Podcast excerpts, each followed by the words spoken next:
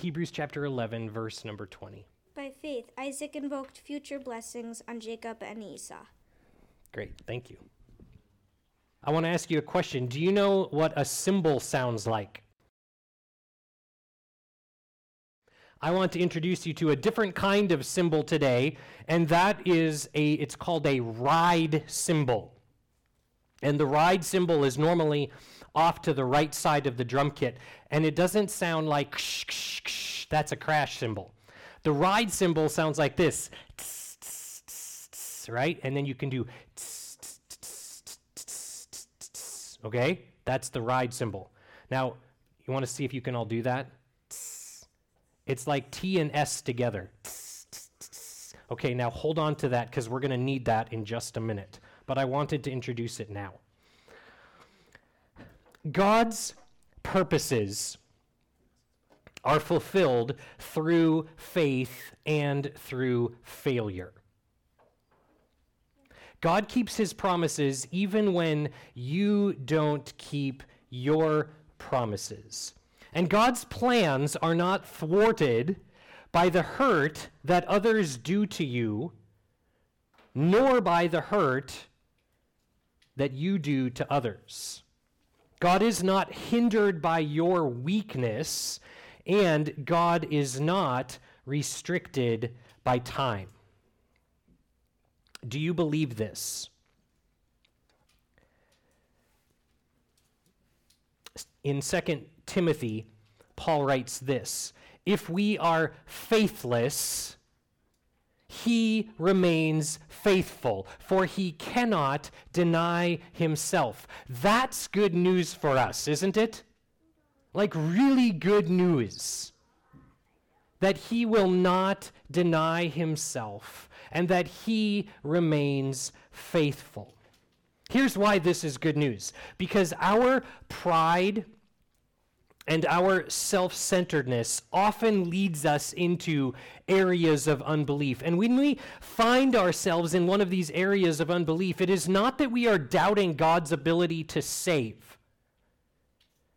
It's not that we're doubting God's ability to save us.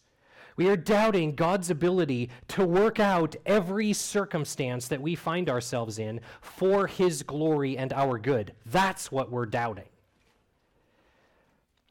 And when we have this doubt, we tend to fill the gap with fretting about the future or rushing, you know, when we should be praying. White knuckle gripping circumstances to try to make things work out the way that they think we think that they should work out here's what happens when I think I know what's best for me and I think I know what's best for you, there is no most, there is almost no end to the path that I will take to get what I want to happen. That is when I think I know what's best for me and when I think I know what's best for you. Do you know what this is? This is faux sovereignty. F A U X. It is fake sovereignty, like fake leather, or imitation fur, or a knockoff Rolex watch. Faux sovereignty. And faux sovereignty is a pitiful substitute for the real thing. In contrast to our faux sovereignty, the scripture reveals that God is sovereign. He is perfectly and completely, powerfully in control of every circumstance that we find ourselves in. And because He is good and because He is just, we can trust Him in all of these circumstances to do what is right. Even when we disagree or we don't understand or we desire a different outcome.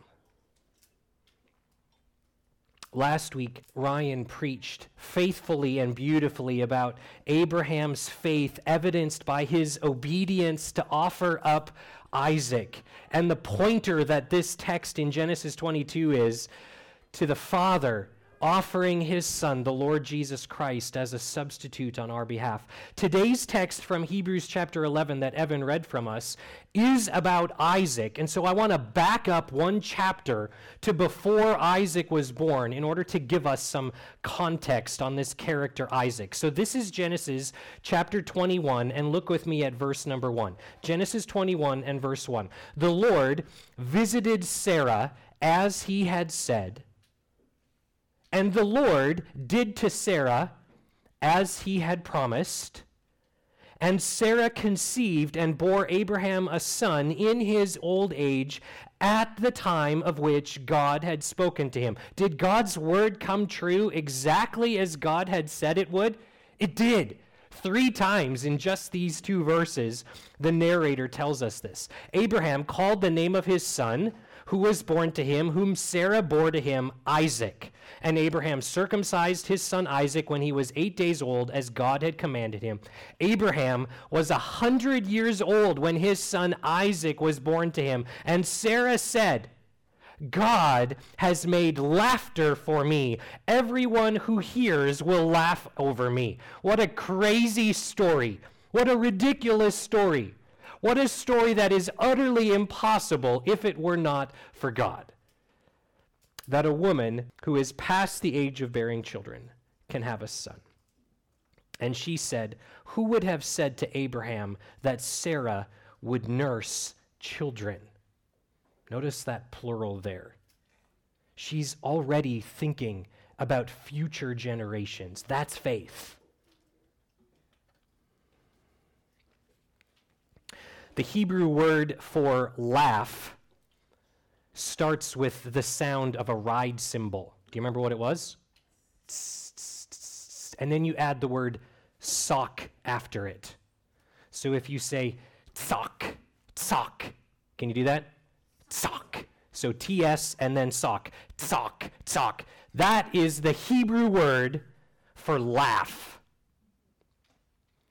And Isaac's name is the Hebrew word for laughter. And you just put the letters Y and I in our alphabet in front of it. So you end up with Yitzhak, right? So Tzak is laughed, is laugh, and then Yitzhak is laughter. Do you want to try Yitzhak? Yitzhak. Isaac, did you know that's how you say your name in Hebrew? Yitzhak.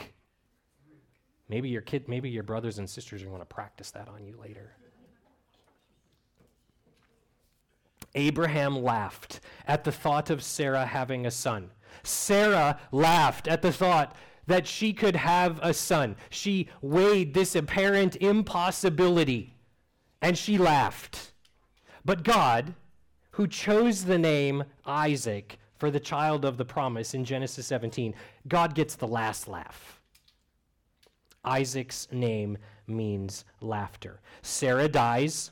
Abraham remarries and has other children, but notice what happens in Genesis chapter 25 and verse number 5. Genesis 25 and verse 5. Abraham gave all that he had to Isaac. And then down again in verse number 11. After the death of Abraham, God blessed Isaac, his son. So Abraham has other children and he sends them away with gifts.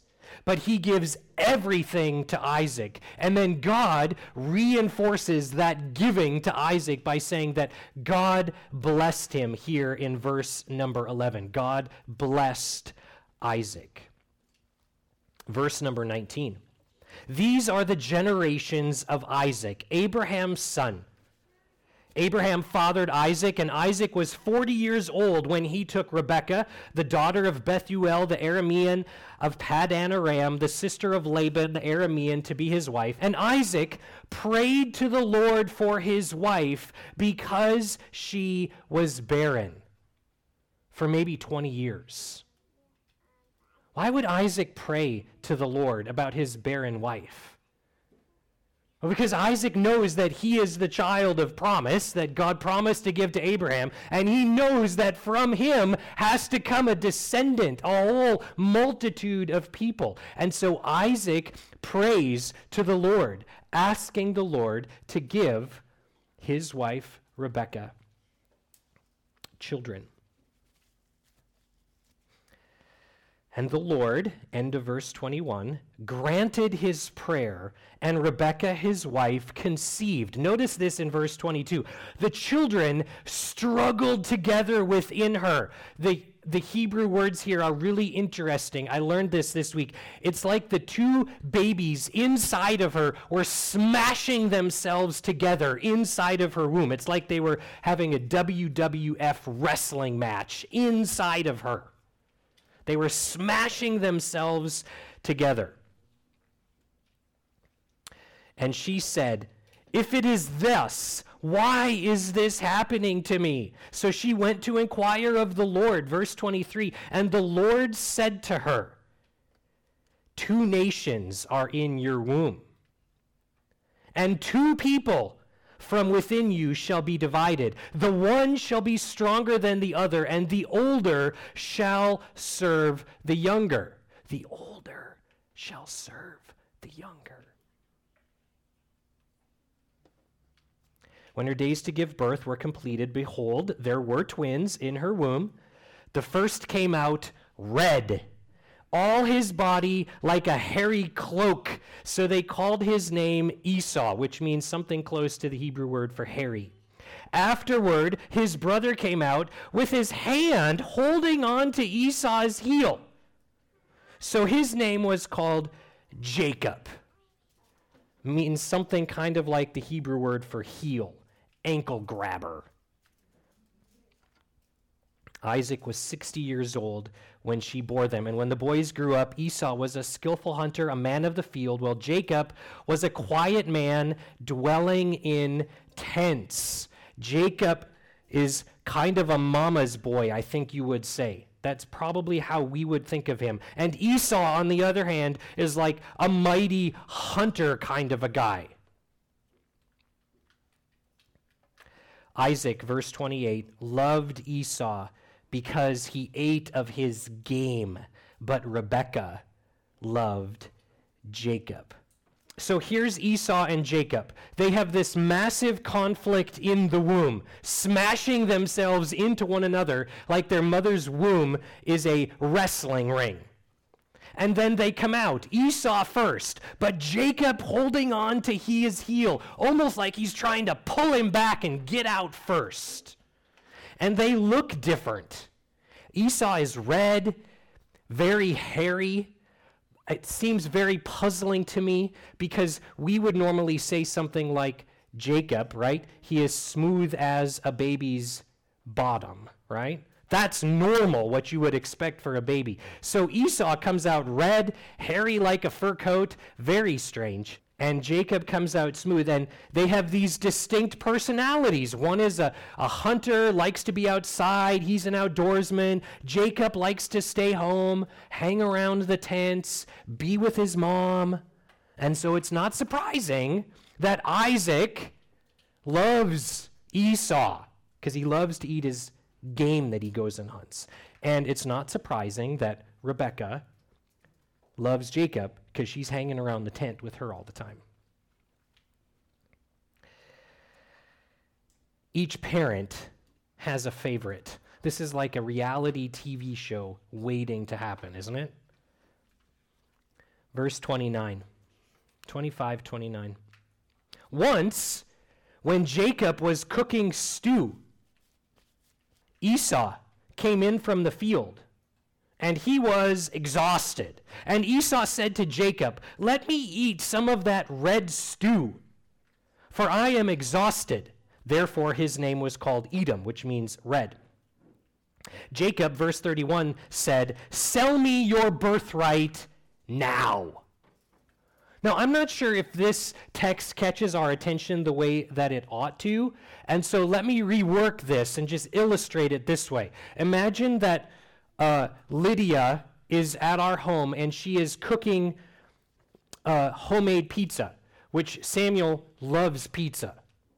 And she's cooking pizzas and she's got them in the oven. She's made the dough. She's put the toppings on. They smell great. And Samuel my oldest son, our oldest son, right, shows up at the house and he comes in and he says, Oh, those pizzas sell, smell so great.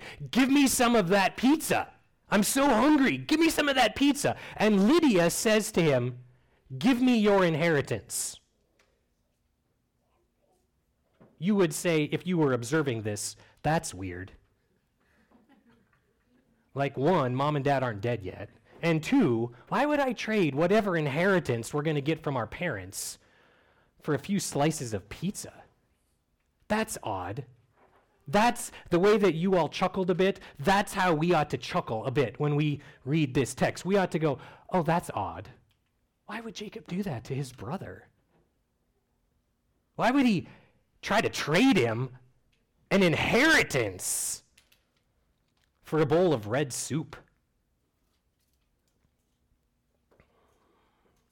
Now, the birthright is a position of honor, and it includes all of the rights and the privileges and the responsibilities of making sure to hand off to the next generation all of God's promises. It's a position of honor to have the birthright, and by default, it goes to the firstborn. Who is the firstborn? Who came out first? Esau came out first, right? Jacob's grabbing him by the ankle, but Esau gets out just ahead of him. So Esau has the birthright and says, Give me some soup. And Jacob says, Give me your birthright now.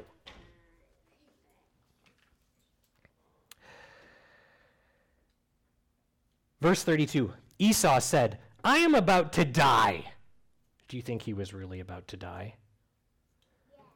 I don't think he was. I think he's exaggerating a little bit, Grant. He's like, I'm so hungry. He wasn't really that hungry. He probably ate that morning. But this is the kind of person that Esau was. He said, I'm about to die. Of what use is a birthright to me? And Jacob said, Swear to me now. It's four words in our language, just three words in the original. And, and you can think of them as like punchy words. Swear to me now. He's very eager to make this deal with Esau. So he swore to him and sold his birthright to Jacob. And then Jacob gave Esau bread and lentil stew, and he ate and drank and rose and went his, went his way. And then notice this last sentence. Thus, Esau despised his birthright. Esau seems mostly concerned about the right here, right now. He reacts in the present without regard for God's promises in the future. not concerned about God's promises for the future. I'm hungry right now.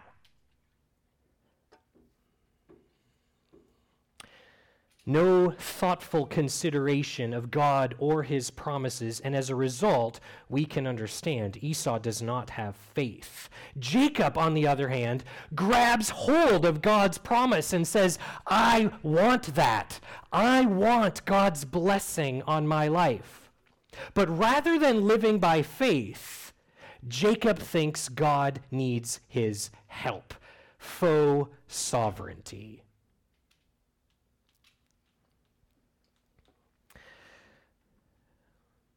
If Jacob's deal seems unfair, and it does seem unfair when we consider it in this light, doesn't it? If Jacob's deal seems unfair, then God's commentary on the story helps us understand Esau despised his birthright.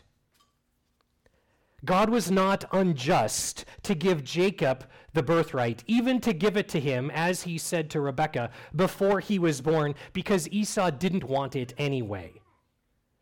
So God didn't give to Esau what Esau didn't want. No injustice on God's part.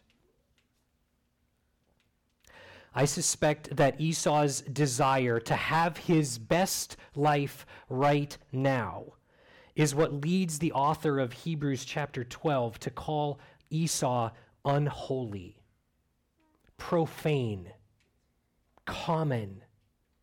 He was concerned about right here, right now, and had no time or interest or faith in God's promises for the future. Esau didn't value what he couldn't see. And faith is the conviction of things not seen. Any questions so far? Okay. Chapter 27 and verse 1. When Isaac was old, and his eyes were dim, so that he could not see, he called Esau his older son and said to him, My son. And he answered, Here I am. And he said, Behold, I am old, and I do not know the day of my death. Now then, Take your weapons, your quiver, and your bow, and go out into the field and hunt game for me, and prepare for me delicious food, such as I love, and bring it to me that I may eat, and that my soul may bless you before I die. Who is Isaac getting ready to bless? Who is he getting ready to bless? Esau. Who is supposed to get the blessing? Jacob is supposed to get the blessing. Jacob is supposed to get the blessing. Now, I don't know for sure whether Isaac knows that Jacob is supposed to get the blessing. I can't say that for sure. The text doesn't tell us that, but here's a few little hints. It's not that God didn't reveal himself, right? If he doesn't know, if Isaac doesn't know that Jacob is supposed to get the blessing and not Esau, it's not because God hasn't said so. God makes it clear to Rebekah when the two children are fighting inside of her womb that the older is supposed to serve the younger. It's smooth talking Jake who is supposed to get the blessing. Rebecca knew. Rebecca knew and because Jacob was her favorite anyway, do you think she ever let Isaac forget who was supposed to get the blessing? I imagine this was a source of contention in their family. In addition to this, Isaac's insistence on a delicious pre meal blessing links him to Esau and the story of the red soup when Esau despised his birthright and traded it for soup. At minimum, we should be suspect of Isaac's motives. And we should at least wonder why is he acting against what God has revealed to us in the text? Verse number 5. Now, Rebekah was listening when Isaac spoke to his son Esau. So when Esau went to the field to hunt for game and bring it, Rebekah said to her son Jacob, I heard your father speak to your brother Esau. Bring me game and prepare for me delicious food that I may eat it and bless you before, notice this, the Lord before I die. Look back up in your Bible. Put your finger there, verse number 8. Look back up in your Bible. Isaac made no mention of the Lord. Rebecca adds this to add some weight. She's going to manipulate Jacob to get what she wants.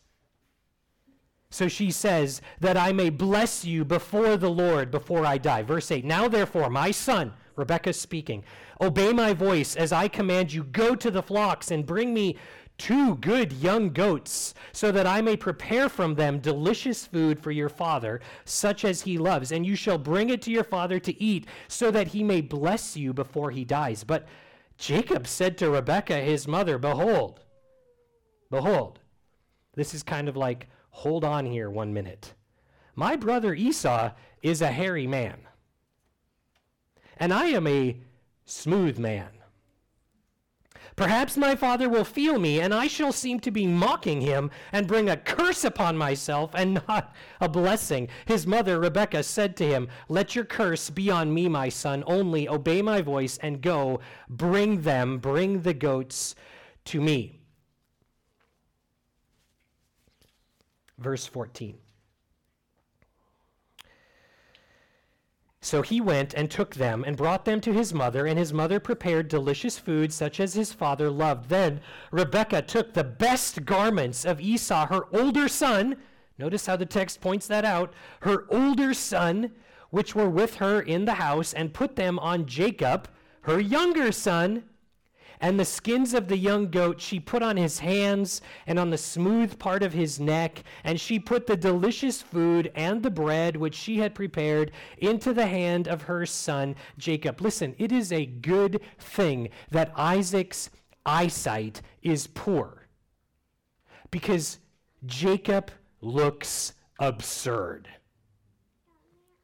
He's wearing his brother's clothes and he has these skins of the goats, furry goat skin, wrapped on his arms and around his neck. And then he walks in carrying some kind of a platter of food and bread like a waiter. He looks absurd.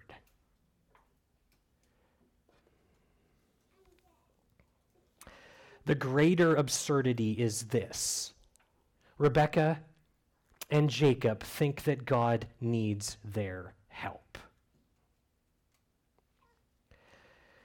Pride will lead us into all kinds of absurdity. Pride will help us to justify deceit and gossip and slander. Pride will lead us to rationalize doing what is wrong in order to get what is right. Pride will sanitize any means as tolerable so long as the outcome is desirable. As Paul facetiously says in Romans chapter 3, why not do evil so that good may come? Pride leads to faux sovereignty. It leads to taking matters into your own hands rather than trusting God. Verse number 18. So he, Jacob, went in to his father and said, My father. And he said, Here I am. Who are you, my son? Notice this Jacob's lies. Jacob said to his father, I am Esau, your firstborn. I have done as you told me. Now sit up and eat of my game, that your soul may bless me. But Isaac said to his son, How is it that you have found it so quickly, my son? Jacob answered, Because the Lord your God granted me success. He brings God into his lie.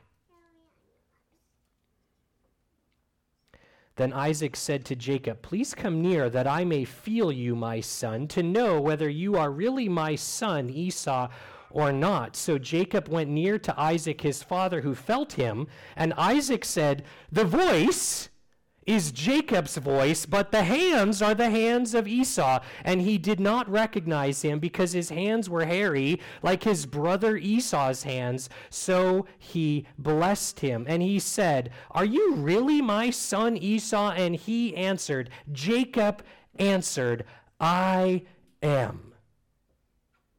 Five lies. Then he said, Bring it near to me that I may eat of my son's game and bless you. So he brought it near to him, and he ate, and he brought him wine, and he drank. And then his father, Isaac, said to him, Come near and kiss me, my son. So he came near and kissed him. Can you sense the way that the author of Genesis is building the tension here? Came near and kissed him, and Isaac smelled the smell of his garments and blessed him. I don't know if I'm going to be able to do this with my cold, but it's like this. Oh, it smells like the outdoors. It's my son Esau. He blessed him and said, See the smell of my son is as the smell of a field that the Lord has blessed. May God give you of the dew of heaven and of the fatness of earth. Notice that heaven and earth, dew and fatness. It's the idea of rain or richness and plenty of grain and wine. Let people serve you and nations bow down to you. Be Lord over your brothers, and may your mother's sons bow down to you. Cursed be everyone who curses you, and blessed be everyone who blesses you. Heaven and earth, this is an all encompassing blessing. Dew and fatness. It is about fertility and fruitfulness, dominion in his interpersonal and also in national relationships.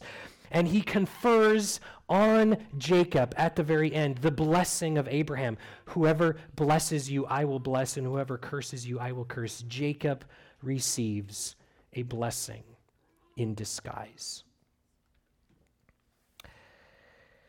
Jacob and Rebekah are guilty of deceiving Isaac, but Isaac also rejects God's revelation to Rebekah. Isaac demonstrates faith by passing on the blessing to the next generation. But as far as Isaac knows, who did he bless? Esau. Through faith and failure, God fulfills his purpose. Verse number 30. As soon as Isaac had finished blessing Jacob, when Jacob had scarcely gone out from the presence of Isaac, his father, right? There's just this drama that's happening. Esau, his brother, came in from hunting. He also prepared delicious food and brought it to his father. And he said to his father, Let my father arise and eat of his son's game that you may bless me. And his father, Isaac, said to him, Who are you? And he answered, I am your son, your firstborn, Esau. Then Isaac trembled very violently and said, Who was it then that hunted game and brought it to me? And I ate it all before you came, and I have blessed him. Notice Isaac's faith. Yes, and he shall be blessed. As soon as Esau heard the words of his father, he cried out with an exceeding great and bitter cry, and said to his father, Bless me, even me also, O my father. But he Isaac said, Your brother came deceitfully. This is one of those interesting questions here in verse 35. How does Isaac know? He thinks that he has blessed Esau. Now he realizes that he did not bless Esau. And he immediately knows who it was.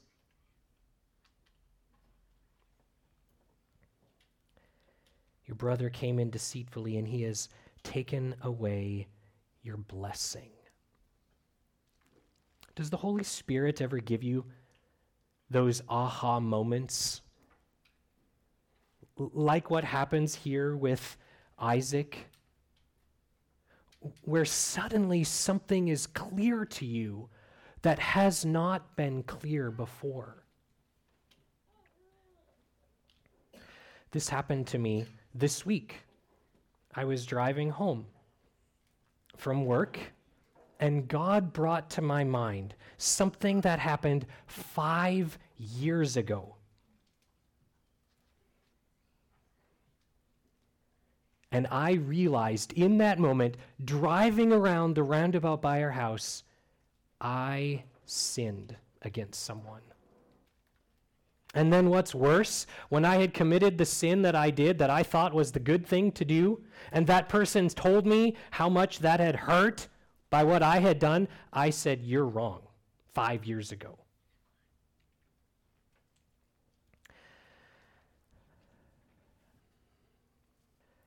How kind of the Holy Spirit to show us our sin. I texted my friend last night and asked him if he would forgive me. We have already forgiven one another for some crazy things that happened in our world five years ago. But I asked him if he would forgive me very specifically for something that the Holy Spirit brought to my mind. I wonder if, similarly to how he brings this to Isaac's mind, where in this moment he realizes, What have I done? It was your brother. And he realizes in that moment, God has fulfilled his purpose in spite of my failure.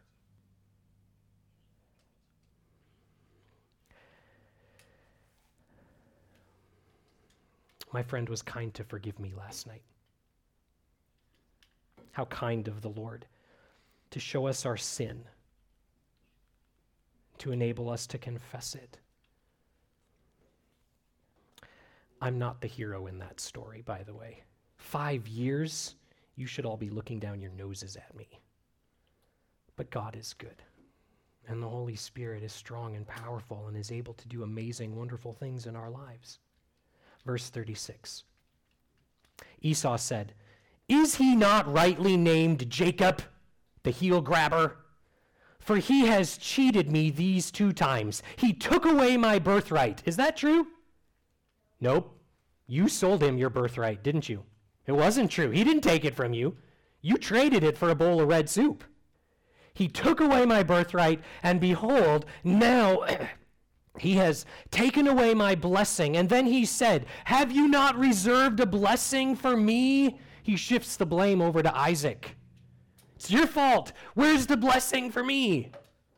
Isaac answered and said to Esau, Behold, I have made him lord over you, and all his and all his brothers. I have given to him for servants, and with grain and wine I have sustained him. What then can I do for you, my son? Esau said to his father, Have you but one blessing, my father? Bless me, even me also, O my father. And Esau lifted up his voice and wept. Then Isaac, his father, answered and said to him, Behold, away from the fatness of the earth shall your dwelling be, and away from the dew of heaven on high. By your sword you shall live, and you shall serve your brother. But when you grow restless, you shall break his yoke from your neck.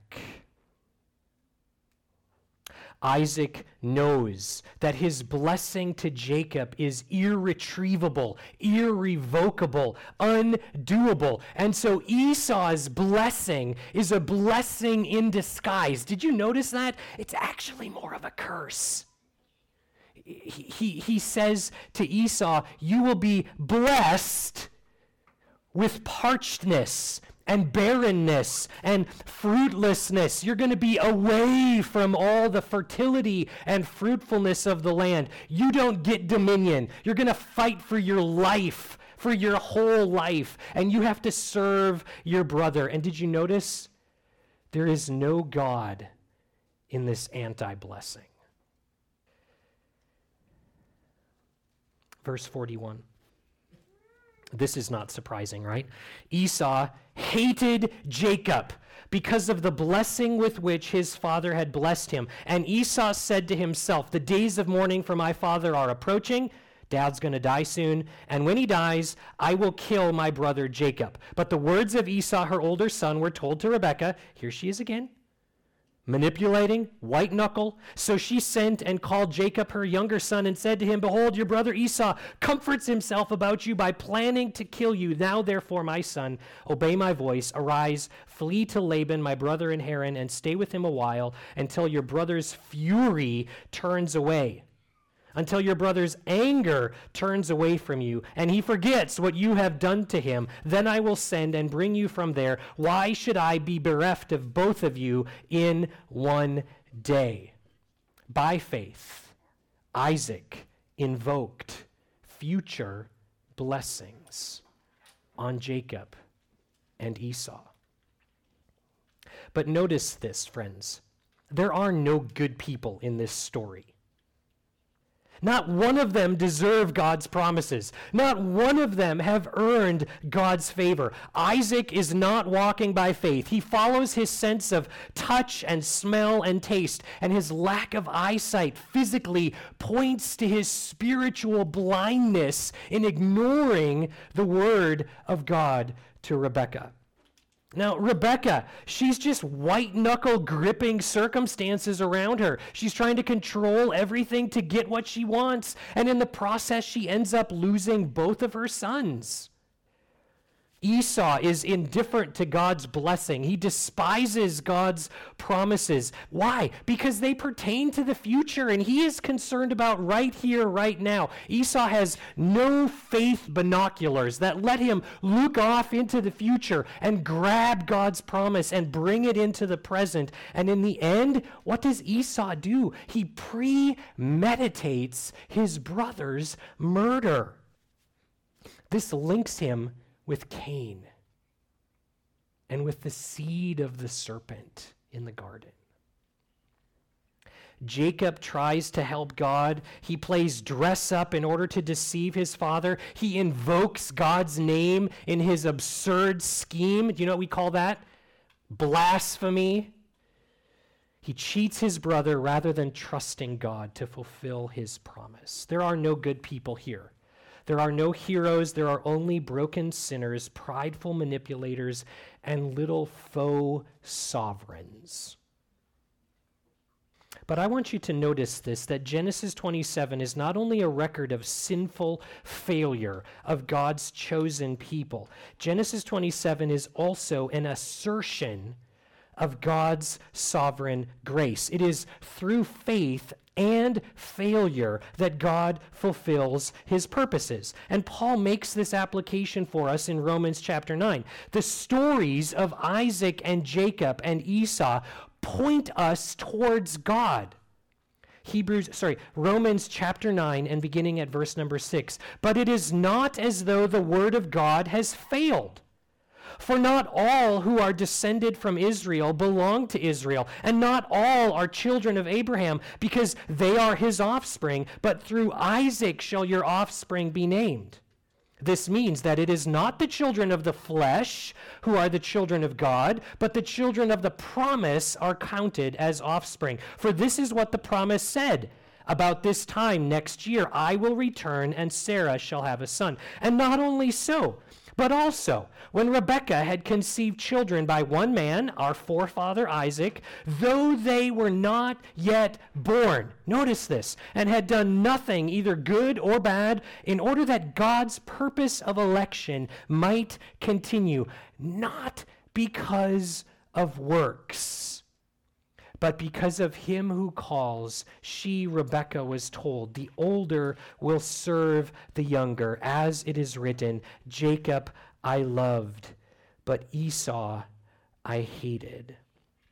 Grace, by definition, cannot be earned or deserved. You don't receive God's grace on the basis of what family you are born into. Ishmael and Isaac, both sons of Abraham, but only one is the child of the promise.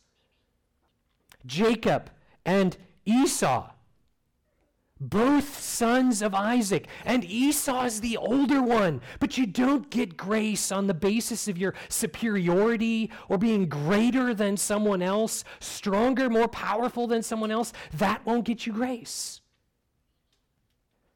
But you also don't receive grace by earning it. Neither Jacob nor Esau are the good guys in the story. Neither of them deserve God's promise. And yet, God gives it. Both Jacob and Esau are dirty, rotten scoundrels. We should not wonder at all that God did not love Esau. We should wonder that God could love a schemer like Jacob. And follower of Jesus, you can also wonder and worship that God loves a scheming sinner like you. Sovereign grace over sin abounding. is why our statement of faith includes these words from Article 9. We believe that election is the eternal purpose of God, according to which he graciously regenerates, sanctifies, and saves sinners, that being perfectly consistent with the free agency of man, it comprehends all the means in connection with the end, that it is a most glorious display of God's sovereign goodness, being infinitely free, wise, holy, and unchangeable, and that it utterly excludes boasting and promotes humility, love, prayer, praise, and trust in God. Friend, you will not manipulate or scheme your way into God's grace. You cannot earn his love. You cannot deserve his mercy, but you may have the fullness of his love. And you may have the richness of his mercy. And you may have the sufficiency of grace by faith alone in Jesus Christ alone. See, Jesus suffered and died because he was sinfully rejected by those people who should have joyfully welcomed him. This is what we read in Acts chapter 2 and verse number 23. Acts 2 and verse 23. This Jesus, delivered up according to the definite plan and foreknowledge of God, you crucified and killed by the hands of lawless men. God raised him up. Through faith and failure, God fulfills his purpose. If I can say it with all due respect, God gets the last laugh again. You schemers think that you have rejected and crucified the Son, and you have, and you are guilty for that. But God says, This was according to my definite plan, it was according to my foreknowledge. You have not steered this thing off course. See, in contrast to our faux sovereignty, Scripture reveals that God truly is sovereign. He is powerfully and perfectly in control. And because He is good and because He is just, we can trust that He always does what is right, even when we disagree, even when we don't understand, even when we desire a different outcome. By the power of the Holy Spirit who dwells in you, God calls you to be faithful and not manipulative. He calls you to be patient and not anxious, to be humble and not proud, to give up your faux sovereignty and rest in His sovereign, sufficient grace, to cling with all you have to Jesus, knowing that it is Jesus who is holding fast to you, to give careful thoughtfulness to God and His promises, so that your hope is nourished, and your obedience is catalyzed. Let's pray. Good Father, we are grateful to receive your word. Thank you, Holy Spirit, for being with us. Would you please help us as we take a few moments? We consider the things that we have heard, and maybe we consider things that we haven't even heard. As we are quiet for a few moments, we ask that you would do work in our hearts. Where conviction is necessary, please grant that conviction, that guilty feeling that leads us to run to grace. Where we need encouragement, grant that, please, Holy Spirit. Where we need to be comforted, please grant that. Where we need to be reminded of our Savior Jesus and his patient willingness to trust you all the way to and through the cross. Please grant us that kind of confident faith in you. Help us as we take a few moments to be quiet now. In Jesus' name, please. Father, we love you and we are grateful to be your children. Thank you for taking our sin and putting it on Jesus and giving us his righteousness. Thank you for welcoming us into your family, for adopting us. Thank you for not being ashamed to be called our God. Thank you for preparing for us a city in a heavenly country, a city that's not made with hands, that you have designed and built. Thank you, Holy Spirit, for continuing to do work in our hearts. Please help us as we continue in our time of worship. In Jesus' name, amen.